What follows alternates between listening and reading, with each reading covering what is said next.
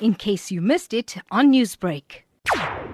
In this day and age now, you've got the youth that mixes and they don't even think about that because it, it's a thing in the past. So I think they've settled nicely and, and they've finally come to terms that, you know what, we've came in here as laborers and this is who we are now.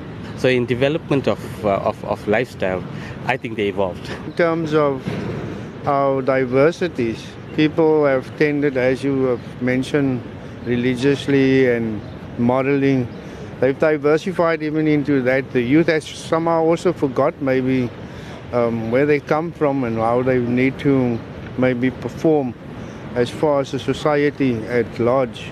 I just feel that the reason the youth has, gone off the road is because the parents don't practice their culture and religion any longer. We've become too westernized or too Americanized. And we are too afraid to in, in, in explore our own culture and we allow our children to dominate us and bully us as parents. We Indians have progressed and we are hardworking people. We don't just sit back and expect things to be done. Wherever we are, we have progressed, we have improved, and we are grateful for being here that has given us all the education, good homes. What sort of legacy you think was left behind from the 1860 indentured uh, laborers and the lessons that we can learn, Learn from that? From them, yes. They, they, they, you know, they've struggled. They've struggled. They never complained. They, they worked very hard, and they never sat back.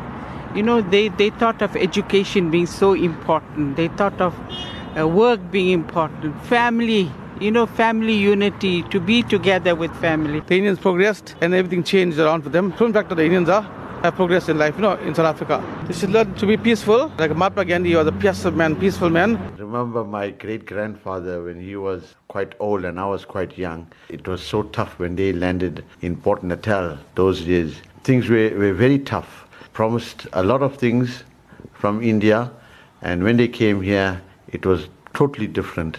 But nevertheless, with perseverance and working hard, they grew their families. But uh, unfortunately, uh, in, during the apartheid times, we were not too white to enjoy benefits.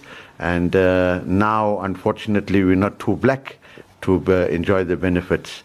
We need to be recognized as well. And uh, we worked very hard as well, and we, we are thought that way, so we're working very hard as well. Don't look back. Just go. Our country at the moment is not right.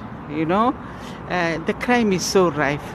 For our children, if I have to say, my, there's no future here. As I say, with the key word is education.